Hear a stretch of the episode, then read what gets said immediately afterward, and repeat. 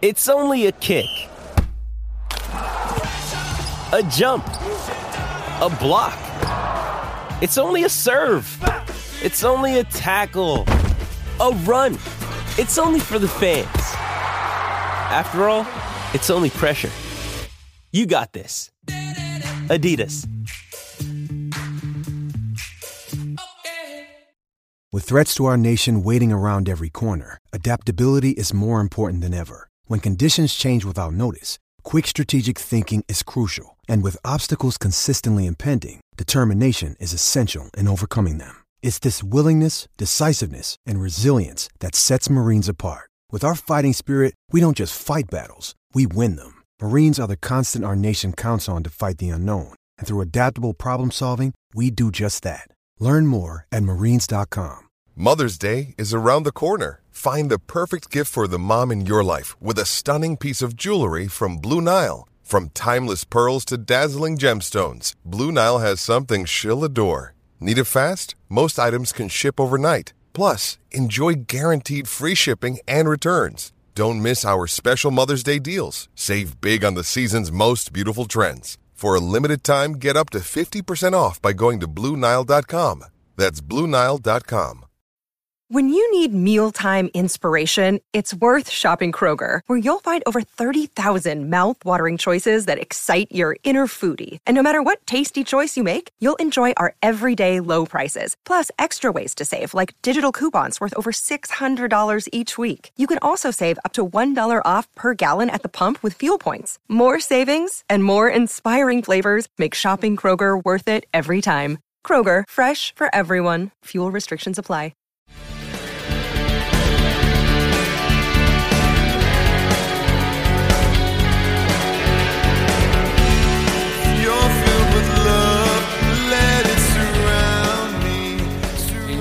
Evening, Pittsburgh Steelers fans. Welcome to another episode of Steelers Friday Night Six Pack. I am your host, as always, Tony Defeo, and I thank you for joining me on this cold and frigid Friday night in Pittsburgh. But as I always say, I hope it's nice and warm wherever you happen to be in Steeler Nation, whether it's Pittsburgh. Well, I guess you wouldn't be warm in Pittsburgh, but somewhere in Steeler Nation that's more tropical, like Florida, Hawaii. Oh, that'd be so great. Uh, and before I continue, I, as always, I ask you to please like and subscribe to our YouTube channel where we bring you live shows each and every day and night, including this show, The Hangover, Steelers Preview, Steelers Post Game Show, The Scobro Show, Touchdown Under, Know Your Enemy. The list goes on and on. And you can check those out also live on Facebook. So if you're watching me on Facebook right now, you know that. So how you doing, Facebook? Be nice tonight. That's all, all I ask out of Facebook. I know it's hard for Facebook to do, but please be nice while you're watching and listening to this show. And you can catch any audio, I'm sorry, any live show on any audio platform after the fact. All you have to do is go to your favorite podcasting platform, find Behind the Steel Curtain, find the show you want to listen to, and download that sucker. And you're and you won't regret it. And of course, uh, you can also find a whole host of audio exclusive Behind the Curtain podcasts on any podcasting platform. We have the live mic, we have Let's Ride, we have the War Room, we have From the Cutting Room Floor. The list goes on and on and on and on and on. So please check those out. And of course, check out Behind the Curtain, the website. We bring you news, commentary, film breakdown, any kind of Steelers news, any kind of of uh, like say some kind of improbable playoff game. If you want to, you know, get updated on that and, and get your fix on that, you could check out Behind the Curtain. It's the best Steelers site on the internet, and again, you won't regret it. And let's check out the live chat before I begin talking about something. I don't know what I'm going to be talking about tonight. There's really nothing to talk about, Steelers related. But let's see if we can we, can- we can drum up some uh, some interest in the show in the Steelers. But before I do, let's let's see. We have Steeler Chick 46. She was the first one in. She gets the gold star. Steelers Pittsburgh, Daredevil, Brad Jewett. Ruin it, Randy. That's pretty funny. That's about Randy Fichtner. Just me. Ivor Meckin. That's a, that's a that's too long of a name, but it's a good name. George Teston, Michael, uh, something Italian, Clarence Washington, outside Steelers fan. I like that. All right. Snowman. Snowman's even here tonight. I haven't seen Snowman on this show in a long time. He's a really, he's really a legend in, in the Behind the Curtain podcasting uh, family and lore. So it's great to see you all tonight. So let's talk about last Sunday and something I did not think would happen. I, I I'll admit it. I did not think there was any way. People like just me were telling me, "Come on, come on, Tony, you got to believe." I'm like, believe in what? But you were right. The Steelers made the playoffs. I don't know how. I don't know what deal with the devil they made. Maybe it was Jared Devil. They made a deal with him. I don't know. But they made a deal and they're in the playoffs. They, of course, they they beat the Ravens, uh, who were without Lamar Jackson, but who cares? They beat the Ravens. It wasn't pretty. It was very ugly. It came down to overtime, and Chris Boswell won the game with a field goal. But, you know, it's par for the course with the Steelers and the Ravens, even when the Steelers are, are, are, are a true juggernaut. But, you know, it's par for the course for the 2021 22 Pittsburgh Steelers because that's just who they are. That's their identity. Uh, they have to win ugly. Touchdowns are at a premium. Um, they have to win the turnover battle. And that's pretty much what happened last week. That's how they won. They kept it close. And uh, the defense the defense didn't do great against the run. I mean, the Ravens put up what 200 yards, something like that.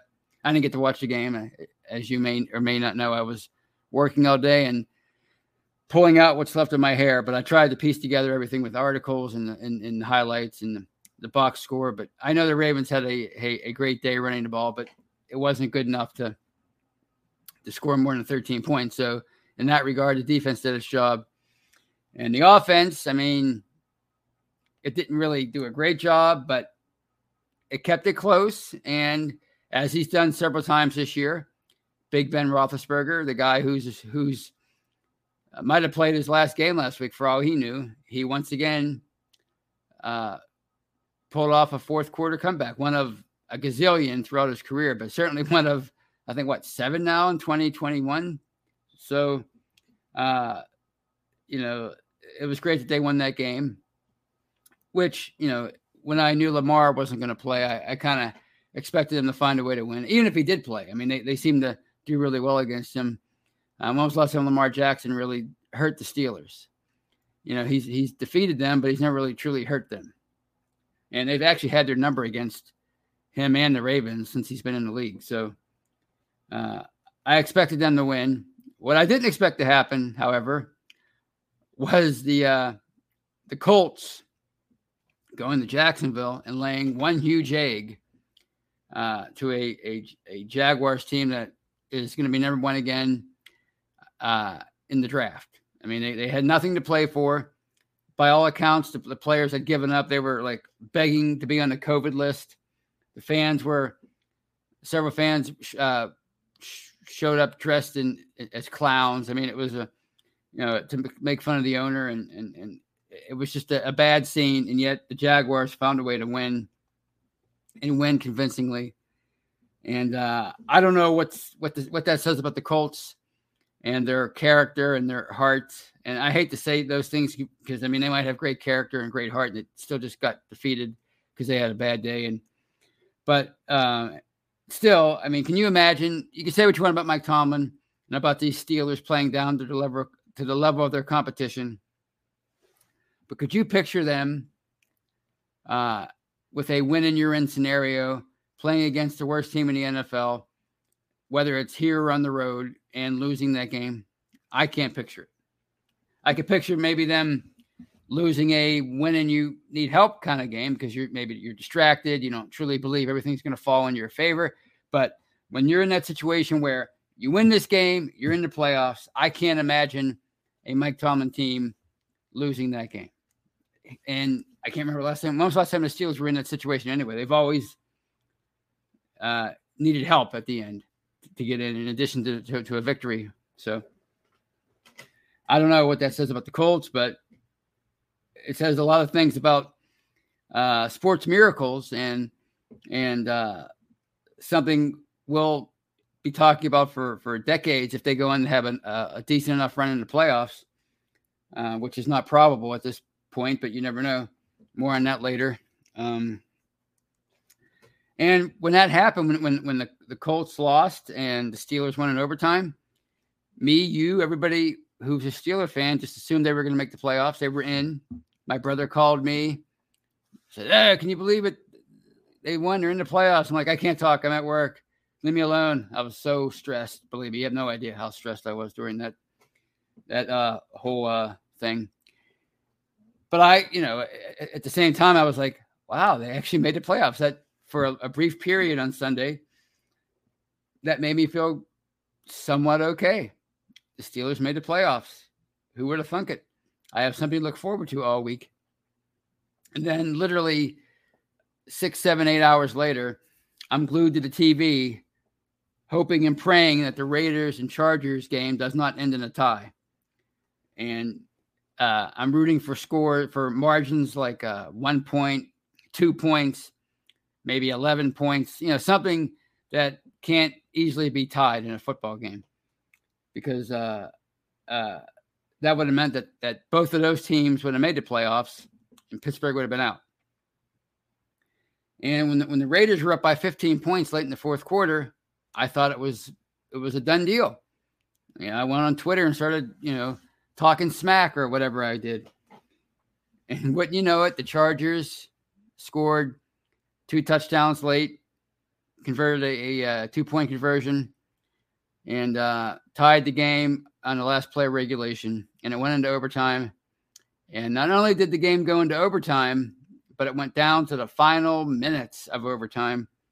And a friend of mine, the other day we were talking about it, he's a big Patriots fan, but you know, we're still friends, believe it or not. But he's from Boston, so you have to you have to uh, forgive him. But anyway, he was saying, and I didn't really think of this. Uh, the Raiders had more to to play for than the Chargers as far as whether the game uh, ended in a tie or not. You know, if the Raiders win that game, they make the playoffs, and they're also a higher seed, and they avoid the the uh, the Chiefs, which is what they did. I guess they're playing. Who are they playing this week? The Bengals you know, Bengals are a good young team, but I think you'd rather face the Bengals than the uh, the the Chiefs. The Chargers, on the other hand, they were the fifth seed, and they could not improve their seeding. So his theory was that if the Chargers got the ball one last time, they would have knelt on it just to assure themselves a trip to the playoffs, and of course they would have uh, also dragged the Raiders in with them. So that's something I didn't think about because if it were me and I'm either one of those teams, it would have been hard to to not just play it as safe as po- as safely as possible and play for a tie because I know people like to say uh, you play to win the game. If you're a competitor, you play to win the game. Okay, yeah, but let's put the macho stuff aside your goal, this is like where you have to be, this is like, you know, pragmatic.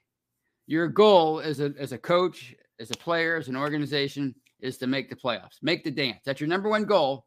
And then you take it from there. So if you have a, if you have that in your grasp and you feel like trying to win the game could jeopardize that greatly, you do everything in your power to make sure you that game ends in a tie like Chuck Noll used to say about taking care of the football. Before you can win the game, you have to tr- you have to not lose it. You know, he was talking about protecting the ball, turnovers, that kind of thing. And and in this case, on Sunday between the Raiders and Chargers, before you can win the game, you have to make sure you don't lose it. And before, uh, in order to make the playoffs, if, if you're either one of those teams, you have to make sure you don't lose the game. So it, to me, I, again, it would have been t- tempting to uh, just play it safe and and have kind of a gentleman's agreement, unspoken, not obvious, and just let the game end in a tie. But thank goodness the Raiders had a little bit more to pay, play for, and they won the game on a Daniel Carlson field goal on the final play. And for my money, it it uh, it's payback for what was it 2013 when Ryan Succop missed a field goal and the Chargers were allowed to make the playoffs. I don't know why it should be a payback for the Chargers. They didn't do anything wrong. They were trying to make the playoffs back then. Uh, but certainly, it, it, it just goes to show you how how cyclical sports can be. You know, and from year to year. One year you're you're just pulling your hair out because the win and need help scenario doesn't go your team's way. The next year you're like pulling your hair out in disbelief because you can't believe it went your way. And what happened on Sunday with the uh, the Jaguars, especially beating the Colts, to me that's up there with everything that happened in '89, with all the teams that needed to lose, in course Pittsburgh, simply because uh, it was clear cut. You know, it was it was black or white as far as you're if you're the Colts. When you're in, you lose, you're you're out. So that to me, that's why it was more uh, remarkable uh, this time than than what's happened in any win in your win and need help scenario in recent memory. Because I can't remember a team like the Jaguars putting up that kind of fight when the other team just had a clear path to the playoffs. So as I always say, this is why sports is the greatest reality TV there is because you just never know. You never know from from play to play, from week to week. You just never know what could happen. And I think regardless of what happens in the playoffs with this team, Sunday is going to be something we're going to remember for quite a while. And the reason why I say that is because, I mean, I'm talking about a time when Pittsburgh didn't get in eight years ago. So of course we're going to remember this this uh, moment where they they I don't think I don't think many people realistically expected them to to, to get in, and, and here they are. This team, this team is in the playoffs. This nine seven and one team. Uh, so many injuries on defense throughout the year. Uh, the offense has just been putrid, and there's no other way to say it, since day one. You know, name one great Steelers offensive performance in 2021.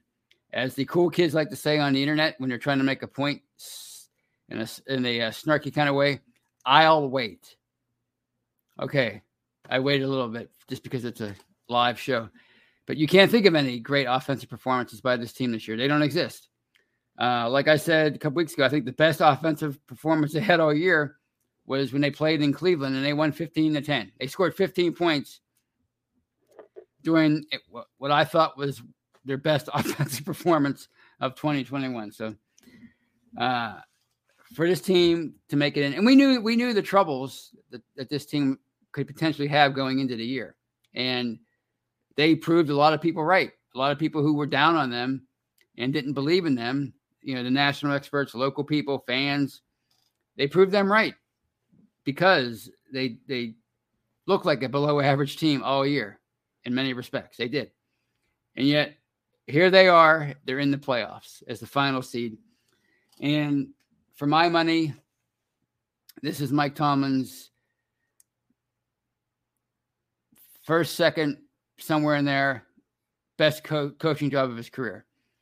I think the best coaching job occurred in 2010 um, when he took that Steelers team to the Super Bowl with all the stuff that happened with Ben, his suspension at the beginning of the year, everything that went down with James Harrison, with the uh, the fine gate that year. Um, uh, the line, the offensive line wasn't still wasn't what it would be would would become. It still had a lot of uh, rebuilding that needed to be done and yet they made it to the Super Bowl. I thought that was his finest coaching job. I thought two years ago with uh, Ben being out all year and and Mason and, and Duck uh, alternating a quarterback and the offense being pretty bad. I thought that was up there, but that defense was so elite. It made up for so much. That's why I, I have to put that third behind uh, this season because the defense isn't nearly as good, and a lot of it has to do with injuries. But still, it, it is what it is. And the offense is with Ben uh, just absolutely horrible. So I think this is the second finest coaching job. Now that I'm thinking about it out loud, behind 2010. So uh, you can say what you want about Mike Tomlin and his game day strategy, and, and there's certainly a lot of evidence or a lot of ammo, I should say, that suggests that he's not the greatest game day coach ever. But everybody has their strengths and everybody has their weaknesses. And to me, his greatest strength has always been the ability to keep every one of his football teams together. And we've seen that all throughout his career here. Um, whether it's a playoff team, a bona fide playoff team that's struggling a little bit, or one that maybe has no business being in the playoffs and is on on the cusp of of of collapsing and having like a five or six win season, he's able to keep them together and keep them focused and keep them fighting. And we saw that this year. I mean, after what happened in Kansas City uh, the day after Christmas, it would have been very easy for them to just say, you know what? What's the point? We're seven, seven, and one. We might make we might make the playoffs, but we're going to need to win our last two games. And we're we're going to need a lot of help. Let's just let's just play out the string and and uh, go on vacation. But no, he kept them focused, and of course they had they had some good things to play for, meaning Ben Roethlisberger's final two games, especially his home game at Heinz, his final home game in Heinz Field on Monday Night Football in Week 17. But still, uh, uh, it's commendable and it, it speaks a lot uh, to Mike uh, Tomlin's uh, communication skills that he was able to keep them motivated and and, and hungry and and all they could control was what they could control. And they went out and they played uh, their game back in back to back weeks and they won. And at the end it was good enough to to get them in. And I think with this team that's all you can ask for as far as um the 2021 season. I think anything else that happens from here is a bonus. It's gravy. And I know that's a lot of people don't want to hear that. And, you know, because there are a lot of fans out there, including me, who expect the Super Bowl no matter what. But this roster is not a Super Bowl roster. That being said, can they find a way to beat the Chiefs on Sunday? Last I checked, they were a 12 and a half point underdog, which is understandable. And last time I watched these two teams play each other, the Chiefs won 36 to 10, and it really wasn't that close. So, can they find a way to win this week? I mean, it seems unlikely, but yeah, sure they can. It's the NFL, you know? And the uh, difference between Sunday night and the last time they played each other is I think TJ Watt, which is not saying a lot. That's not going out on much of a limb. But TJ Watt was not himself the last time they played. Well, TJ Watt is himself again. He just uh, tied the all-time sack record. Some people say he should he should own it. It, it who I mean, obviously I'd like to see him own it, but that's irrelevant to the point of this this uh, discussion. And that's he's at the top of his game for the most part. He's arguably the defensive player of the year. And they're going to need him to wreak havoc on Sunday. They're going to need him to make life as uncomfortable for, as for Patrick Mahomes as humanly possible, which is a hard thing to do.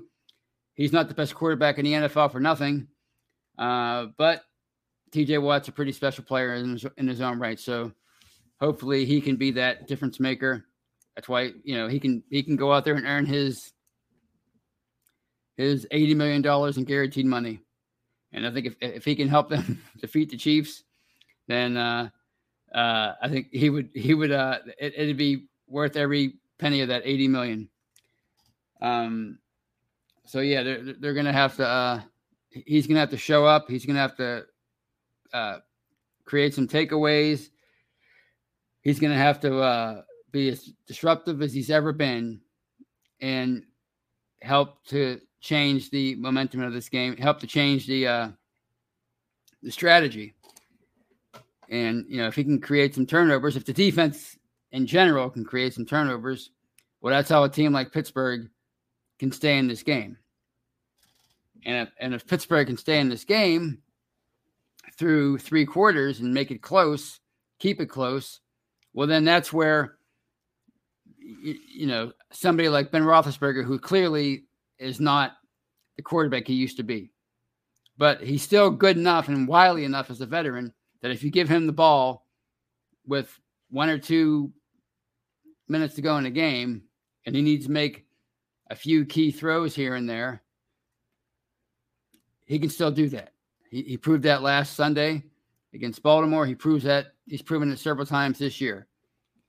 He's not somebody who who can win a race all by himself anymore, but he is somebody that if you carry him to for three fourths of, of, the race and then uh, plop him down with a quarter of the race left, he can get you he can get you home. So that's how they're they're going to have to win this game. Uh, is they have to keep it close. They have to keep it ugly.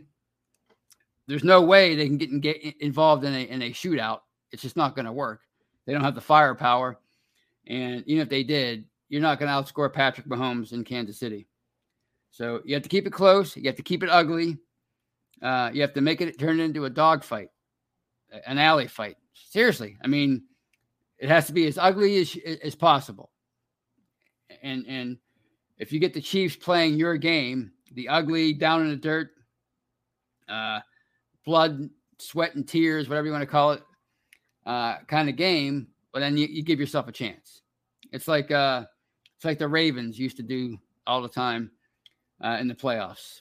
Always ugly on offense, but they always found a way to score a, a touchdown on defense or, or, or do something on special teams, and that's how they won so many of their playoff games on the road, especially over the years, going back to to the days of uh, of uh, uh, Brian Billick and and and you know Ray Lewis's heyday and and you know Trent Dilfer as the quarterback. So not the kind, not that kind of. It's not that kind of defense. I'm not saying that, and certainly, I think we'd love to have that Ravens offense right about now. That 2000 Ravens offense, but the point remains that they knew how to win games ugly and they used all three phases of, of their team to do it. And that's what Pittsburgh's going to have to do on Sunday. Because uh, you're not going to make up 26 points on offense without help. And, you know, and and the best way to to to, to um to do that would be to assure make sure that the Chiefs don't score 36 points again. So those are my thoughts and really don't have a whole lot left to say. I mean, I think I covered everything. So I think I'll open things up to some questions and comments. And this is one from Steeler Chick, and she says, "Ha ha, Tony, in the big winter storm, getting 10 inches of snow. I hope not. I hope it's like on the low end of that four to 10 that I heard. We'll see, though.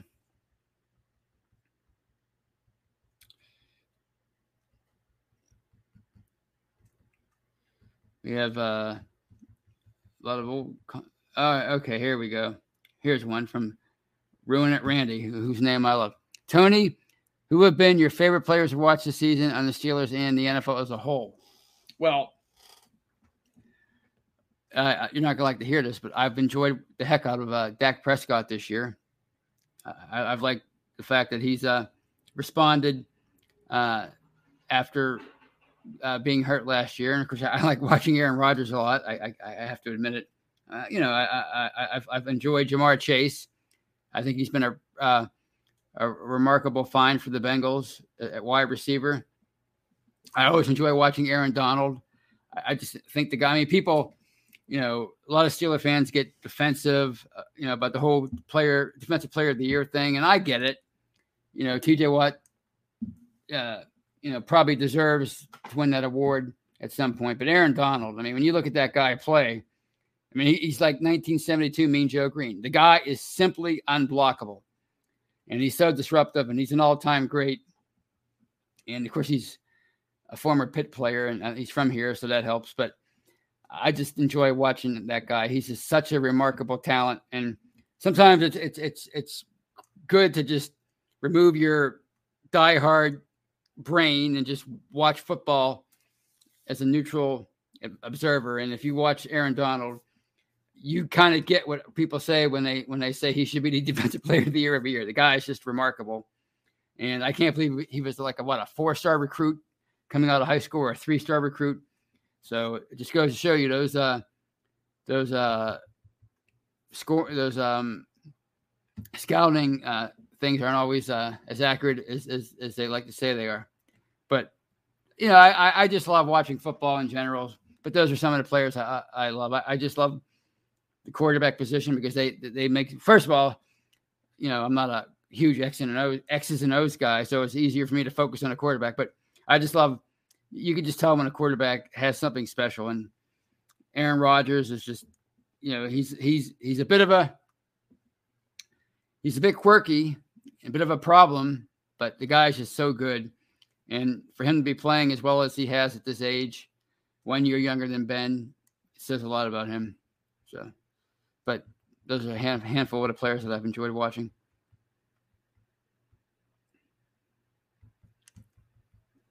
And this one is from Steelers Pittsburgh, talking about the all the events that had to go down last week for Pittsburgh to make the playoffs.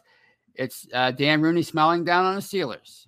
Hey, I mean, it was such a miracle. Why not?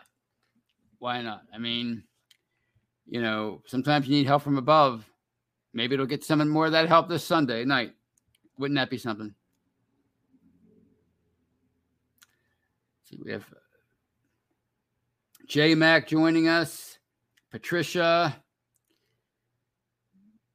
Nate got trades, Adam James.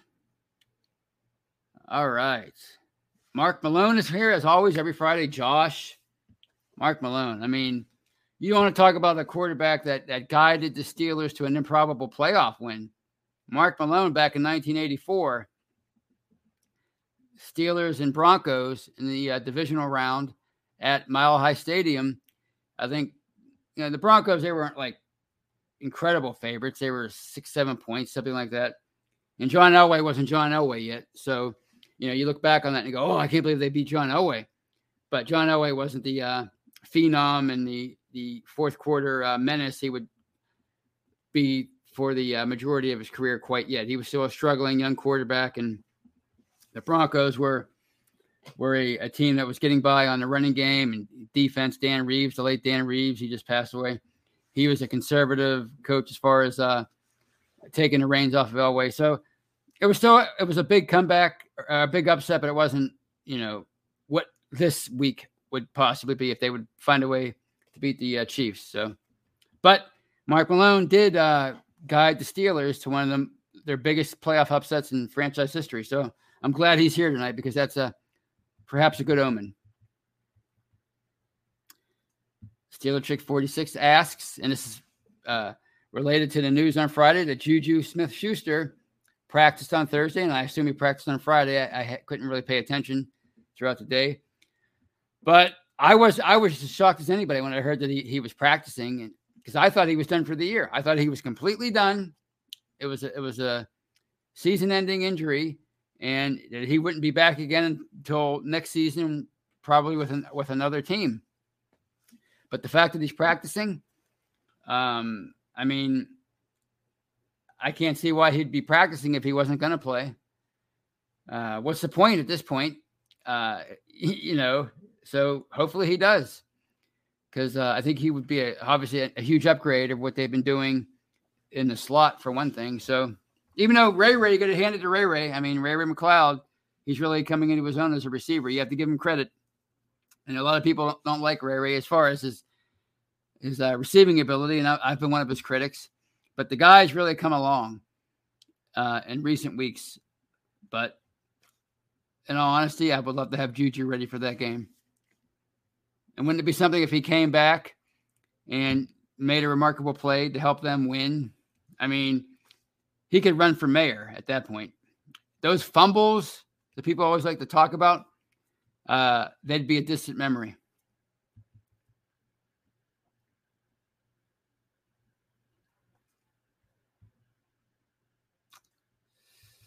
All right. Let's see what else we got here. See if we have some newer comments. I'm a little bit backed up in the comment department.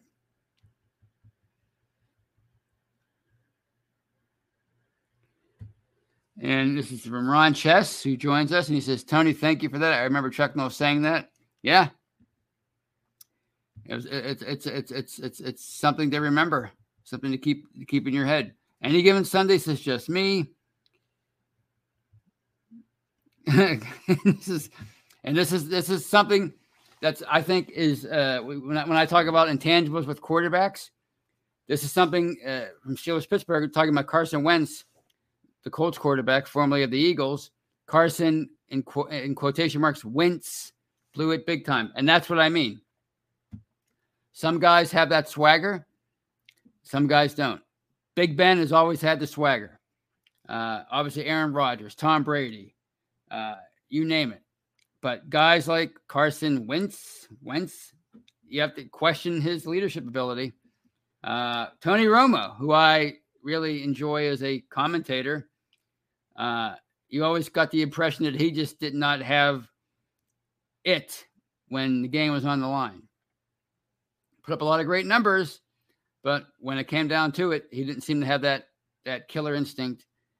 Although, I mean, if that Dez Bryant play doesn't get reversed in that divisional round game against the Packers many years ago, that BS hashtag uh, Dez caught it moment who knows? Maybe that changes how we think about Tony Romo if they go on to win that game. But you know, there are certain quarterbacks that, that don't seem to have that ability to to rise to the occasion uh, when everything's on the line.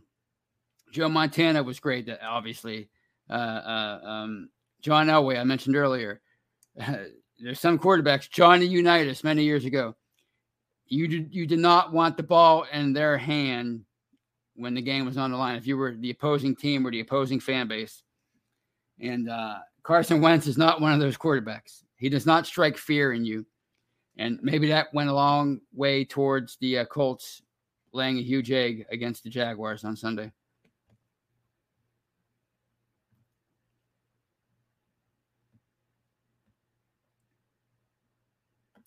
Lisa Reed asks, "What happened the last time the Steelers were the seventh seed? Nothing because this is the first time. Uh, last year was the first time there was a seventh seed in the playoffs. But the last time the Steelers were the, were the uh, final seed, the sixth seed, uh, 2015, excuse me, they made a nice run. Uh, they beat the Bengals that crazy wild card game, and then they almost beat the uh, the Broncos in the divisional round. And of course, uh, 10 years prior to that, we all know what they did as a number six seed in 05. Of course, that was a, I mean, that was not theoretically it was it was the last seed, but they were so hot going into the playoffs. And this was a, a team that was 15 and 1 just a year before. And they were seven and two at a certain point in 05, and they just had a little three game losing streak because of injuries and and whatever. And they kind of uh, had to fight and claw to get back in the playoff race, but they were a much better team than the final seed in the AFC. Whereas the Steelers are a legit seventh seed. And if I had to compare them to any uh, playoff team in, in, recent team history. I say recent, but uh, going back many years, it would probably be that 89 team. I think this is a team similar to that in terms of an ability to do anything on offense. Defense is pretty good, but not elite. They probably don't have any business trying to uh, even be on the same field as the Chiefs, but we also thought that when they took on the Oilers back in, in 1989 and they won that game. So and that they were the last seed in the AFC that year too. They were the the fifth and final seed back then. There were only five seeds in each conference, so nothing happened the last time the Steelers were the seventh seed. Hopefully, next time they are the seventh seed, we can reference that time they beat the Chiefs back in 2022.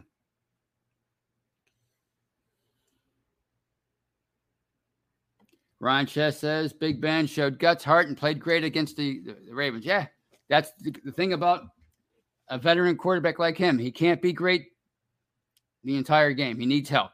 But if you put him in position at the end, he still has the ability to make the, some key throws and uh, and and help uh, bring a team back. So that's what they have to do. They have to find a way, again, to keep things ugly and keep things close until the end. That's the only way a team like Pittsburgh can hang in there with the Chiefs. And and who would have thought that that I would say anything like that five years ago when you had uh, Ben in his prime and AB in his prime and Lev in his prime and that line, Martavis, you name it.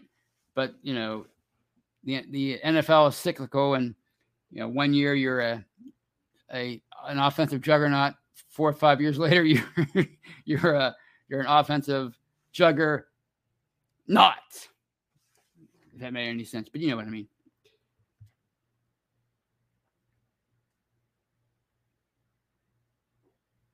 Christopher Eleven says NFL was created a newfound life.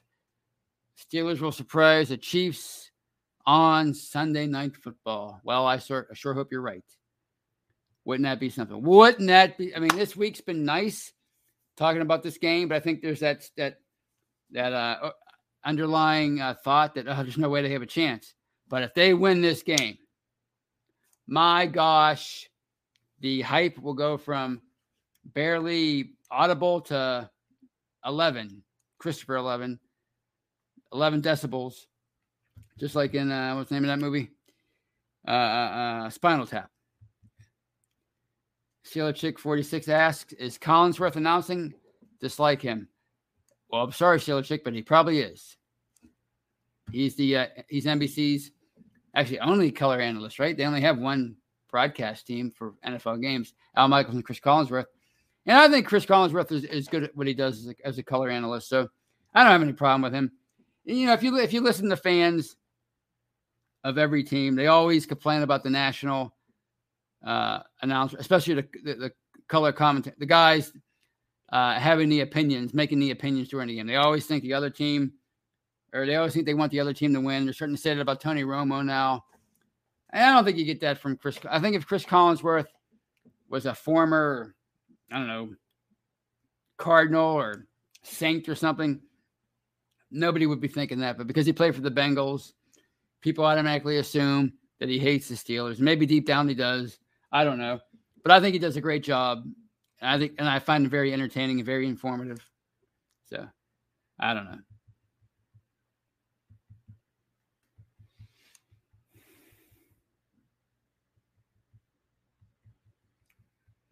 Let's see what else we have here.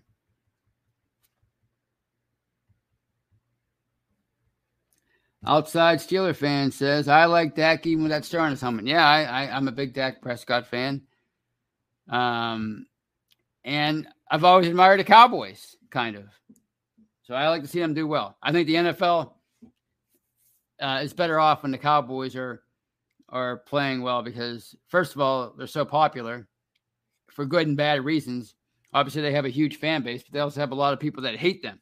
And if you think Patriots hate nationwide is is high, it's nothing uh, for a, a good Cowboys team. So that's always good. It's like it's good that that when a marquee team like that is is playing well because half the country wants to see him win and the other half wants to see him lose. There's no in between. You either love the Cowboys or you hate them.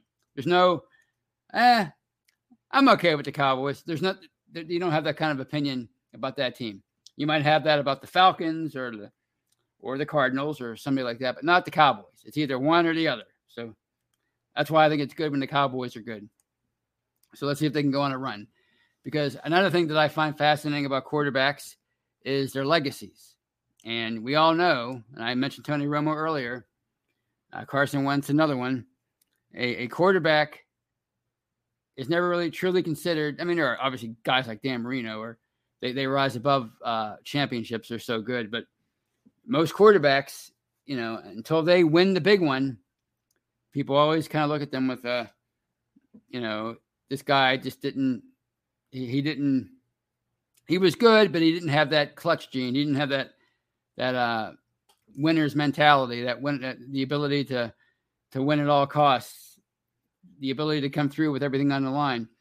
So uh, when when a quarterback finally does do that and, and wins a championship or gets to one or whatever, it, it elevates his uh, his legacy. And I think if Dak Prescott can win a Super Bowl or get to one, that would do a lot for uh, his perception among the uh, football fans around the country. So, yeah, I'd like to see uh, see how that goes.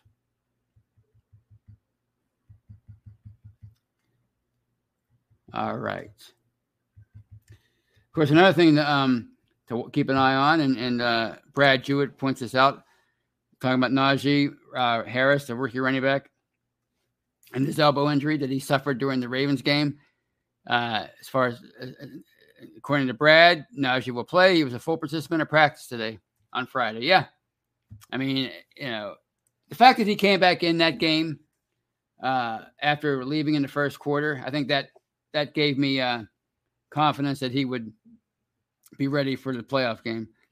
Uh, and the fact that he, he practiced on Friday, I, think that clinches it. I, I, can't see any reason why he wouldn't play now. And I think they need him to play. They need, I think he's becoming, excuse me, their more, most indispensable offensive player. So they, they need him. It's clear that the offense is being built around him now. So hopefully Najee can, uh, I think I think he'll start, but hopefully he can stay healthy throughout the whole game and and um, and be a pivotal or a critical part of Sunday night's game. And Michael, you got you got to talk about the towel. Michael Shasteen says the towel works. The terrible towel works in the playoffs. That's when it was created back in 1975 by the late great Myron Cope. He created the uh, terrible towel. He encouraged everybody to to bring a, a, yellow or gold dish rag to Three River Stadium for that divisional round game against the Colts.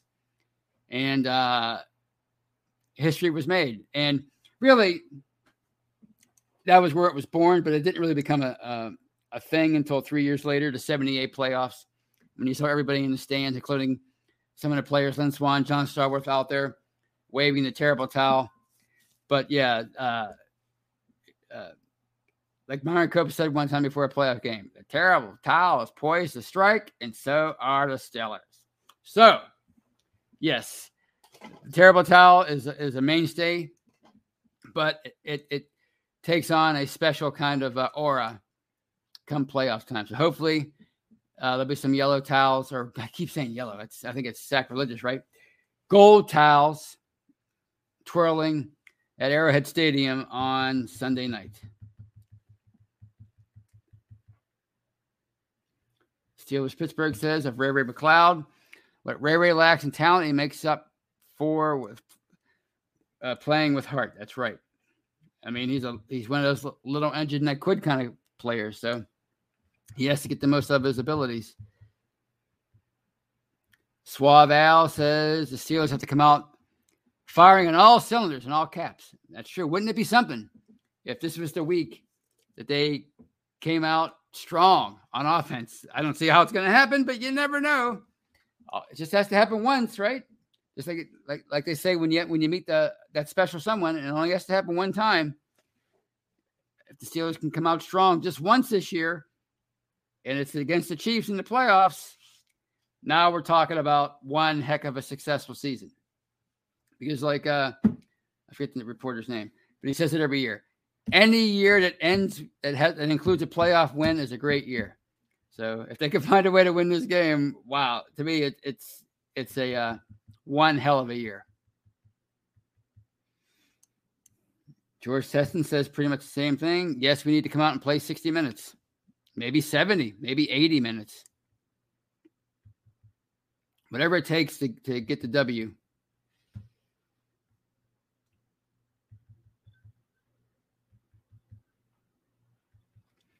And Lisa said, "What when I was last? She meant the 60, not the 17. I knew that, Lisa. I was just giving you a hard time, but it did allow me to reference some uh, old uh, Cinderella Steelers teams, like the. Uh, I hate to call it. I hate to call the the 05 team a Cinderella team because I don't. I don't think it really was. I think they were just they were a lot stronger than than uh than, than your traditional uh number six seed. Uh, but the AFC was pretty strong that year in terms of uh, win loss record. So they, and, and, of course, they couldn't beat out the uh, Bengals for the uh, divisional crown. So that's why they they fell to a six seed. But you know, this team was went to the AFC title again the year before and won the, the Super Bowl again three years later. This was a pretty darn good uh, core group.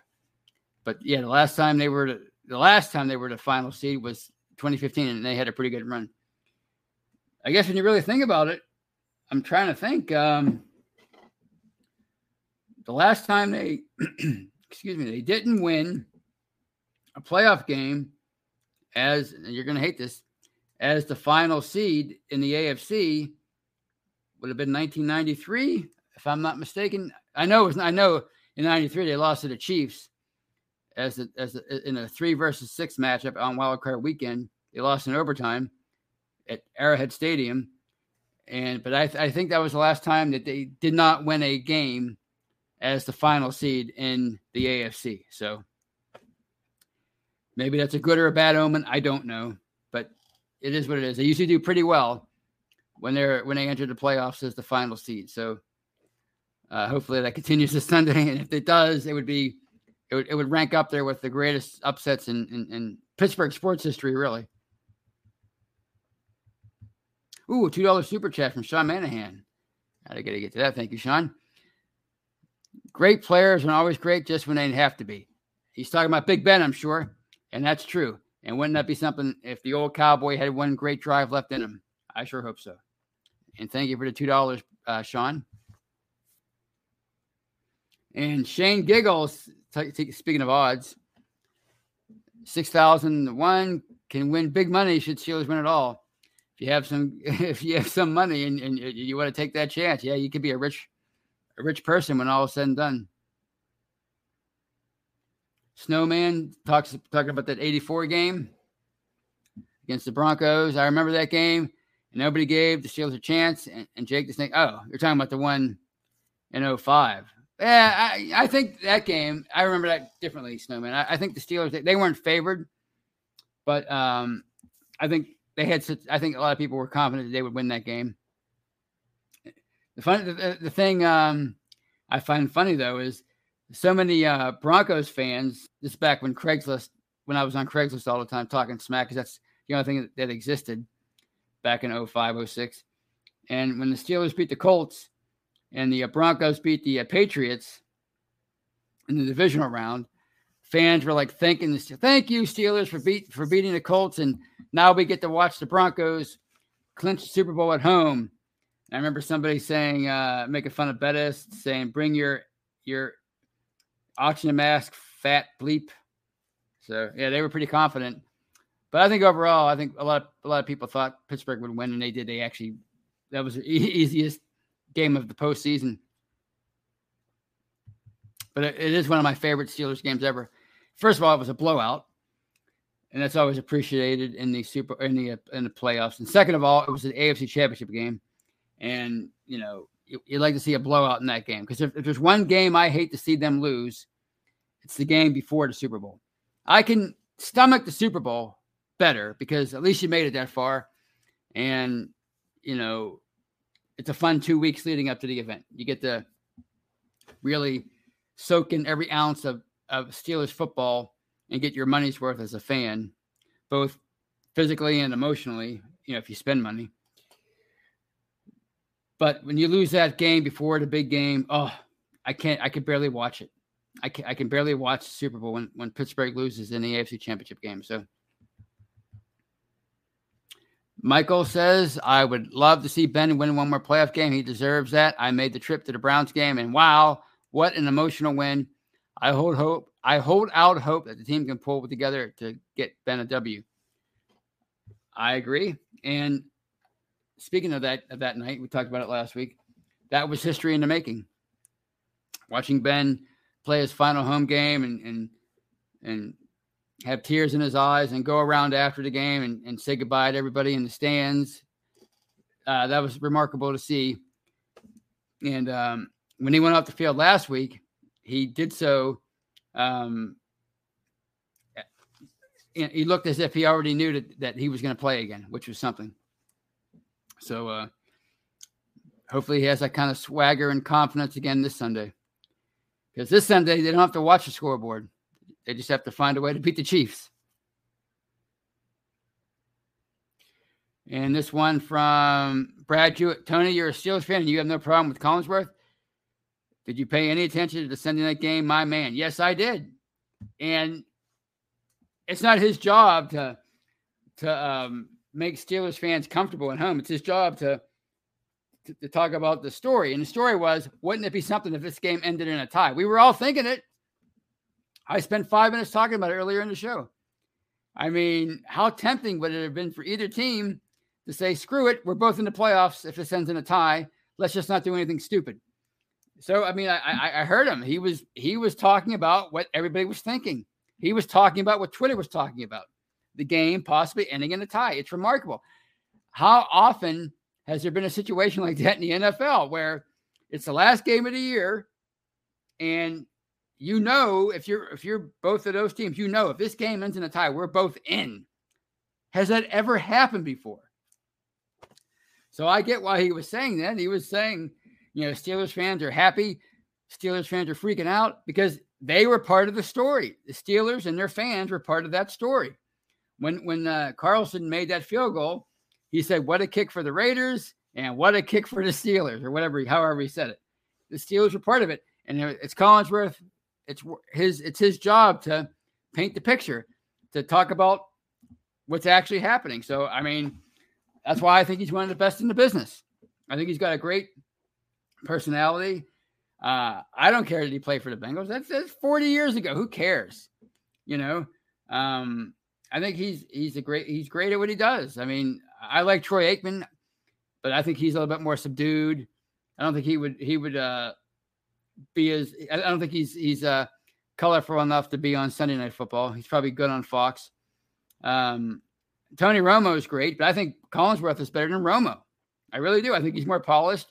I think Romo, as much as I like him, I think he's starting to get too full of himself and he's starting to, to become a character. He's starting to become like a Dick Vitale kind of, you know, uh, get a TO baby with his like, oh, Jim, oh my God, what's going to happen here, Jim? You know, that kind of thing.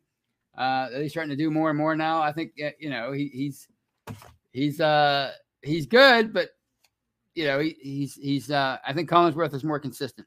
So, all right.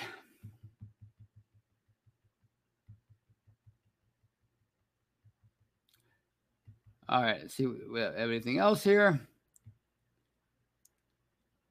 I think I uh, uh Steelers picture which reminded me of the super chat. Thank you for that. I, I, I finally got it. All right.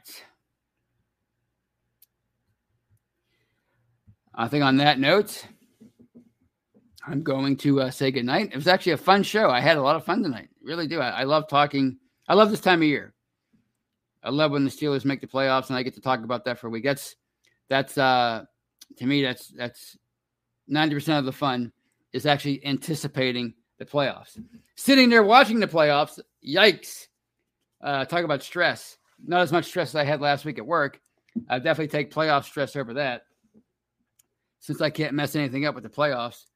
Um, uh, but it's still like the actual watching a playoff game is so intense. I like sometimes I'll, I'll sit there at the right before kickoff and go, man, I can't believe I have to put myself through this for three hours. Can I just like watch something on D on uh, like an old uh, rerun of uh, Hawaii Five O and and check back in at halftime? Yeah, I, I can't take it. My nerves can't take it. That's that's what's so great about the playoffs is you have to put yourself through that that that heck for three hours because it's so much worth it if they win. And if they lose, I mean, either way, it's a it's a memorable experience. So I hope it's the best of the the the, the two outcomes on Sunday night, and I and I hope the Steelers give us another week of playoff football to talk about and look forward to. So uh, until I talk to you on Monday, have a great weekend. Uh, enjoy that game on Sunday. Enjoy all the games this weekend. There's even one on Monday Night Football, a playoff game. Eh, I'm glad Pittsburgh's game's on Sunday night because now I can watch three games without um, uh, being totally stressed out. I can watch those three games and get through them, and then get ready for the uh, the big one on Sunday night. So I hope you guys have, have have a great football weekend. There's nothing like the NFL playoffs. They talk about the divisional round being the, the greatest weekend in, in, in the NFL, but I think the wild card weekend is is is getting uh, starting to become the most popular one for me. So uh, enjoy your weekend, enjoy the Steelers, and go Steelers. Goodbye, everybody.